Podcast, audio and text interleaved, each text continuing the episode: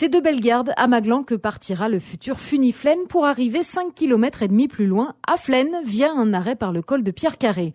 Le tracé est celui du téléphérique historique. Martial Sadier est le député de la vallée de l'Arve. Sur le tracé, vous savez, on n'a pas beaucoup de mérite. Hein. Moi, j'ai plaidé pour qu'on reprenne le tracé historique. C'est tout simplement le téléphérique historique qui a permis la construction de la station, à l'époque où il n'y avait pas de route. Donc euh, moi j'ai toujours considéré que ce qu'ils avaient fait à l'époque, ils avaient dû le réfléchir, avec d'autres moyens que les nôtres, et que quelquefois euh, ce qui s'est fait par le passé, c'était plein de bon sens. Deux ans de travaux seront nécessaires pour construire l'équipement capable de transporter 5000 personnes par heure, mais également les gares de départ et d'arrivée et les parkings. Un projet à 76 millions d'euros financé par les communes de Maglan, Arrache-la-Frasse, par la région, le département, l'État et l'Union européenne. Si le projet du Funiflen a autant de soutien politique, c'est que tout le monde s'accorde à dire que la liaison sera un plus touristique, à l'image de Marc Yokoum, le maire d'Arrache. La gare intermédiaire qui va se poser au col du Pierre Carré va permettre d'ouvrir de nouvelles pistes qui vont descendre sur le secteur de ce qu'on appelle chez nous Vernon et les Molliers. Et donc, par définition, le consommateur du Funiflen volant de Madelan aura le choix d'aller soit sur Flaine, soit d'aller sur les carreaux Saint-Mois et Morillon.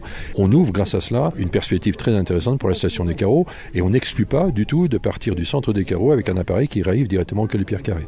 Et donc ça ouvre une belle perspective en effet euh, d'un développement ski grand massif. Ensuite du col Pierre Carré, on descend en Flaine bas au départ du télécabine de haut de Véran. Donc quand on débarquera du Finiflaine, on aura ski au pied et on aura un système de navettes qui permettront d'acheminer les gens directement dans leur domicile. Même du côté de Maglan, qui pourtant ne sera qu'un lieu de passage, on entrevoit les opportunités que l'arrivée du Funiflaine permettra de créer. Jean-Luc Perret est adjoint au maire. Pour Maglan, ce sera une belle retombée économique et on a beaucoup de choses à faire à Maglan pour développer notre économie locale. Je pense qu'on aura un gros développement avec le Funiflaine. Et ça, c'est pour nous un vecteur, un tremplin pour l'avenir. Ce sera la prochaine équipe municipale hein, qui devra penser euh, le centre-ville, euh, comment attirer les touristes, comment les garder. Ben, je pense euh, petit parc de loisirs, un centre culturel. Voilà, je pense que c'est des projets intéressants.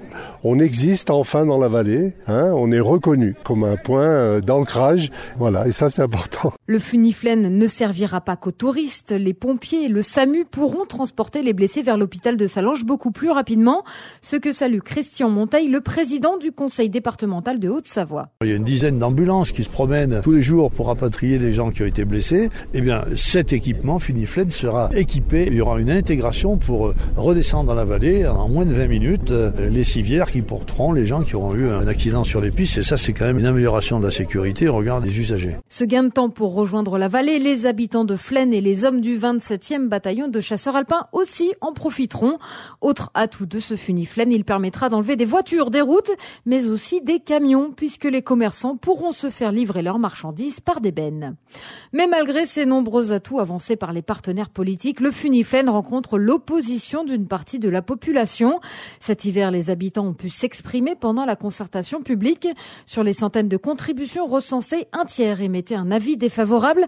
Quant à ceux qui soutenaient le projet, ils émettaient eux aussi des réserves, comme ces Maglanchard. Moi, ma crainte, c'est que Maglan devienne une poubelle de la vallée vis-à-vis du Funiflaine. On sera saturé en voiture, on sera complètement bloqué, et puis euh, on va redescendre très probablement les poubelles de Flaine et les carreaux, et euh, tout vient à Maglan en fait. Voilà. Bon, on est très content d'accueillir le projet du Funiflaine, mais ça pose un certain nombre d'interrogations sur euh, déjà la gestion du territoire, quelle emprise foncière en fait sur notre territoire ce projet va-t-il et demander. Ensuite, au niveau des flux, on a une nationale qui est quand même engorgée avec 12 000 véhicules par jour. Clairement, il y, a, des choses à faire sur Maglan pour accueillir le funiflène et faire en sorte aussi que notre qualité de vie n'en pâtisse pas et au contraire s'améliore. Toutes ces craintes, Jean-Luc Perret, l'adjoint à la mairie de Maglan, les relais. Les habitants de Manglan ont été réticents au niveau de la circulation parce qu'ils pensent que ça va amener un afflux important de voitures. C'est au moment du départ le soir ou le matin. Euh, mais actuellement, on fait des études sur le trafic à Maglan.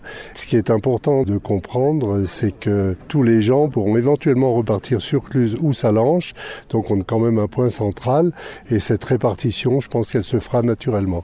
Je voudrais souligner aussi quelque chose qui est assez important, c'est que les gens euh, réservent beaucoup le train. Donc euh, il y aura aussi un afflux plus important par la voie ferrée, donc qui délestera la route. Mais les habitants de Maglan se demandent pourquoi la gare de départ sera implantée si loin du centre-ville et donc de la gare à plus d'un kilomètre, ce qui ne manquera pas d'augmenter le trafic routier.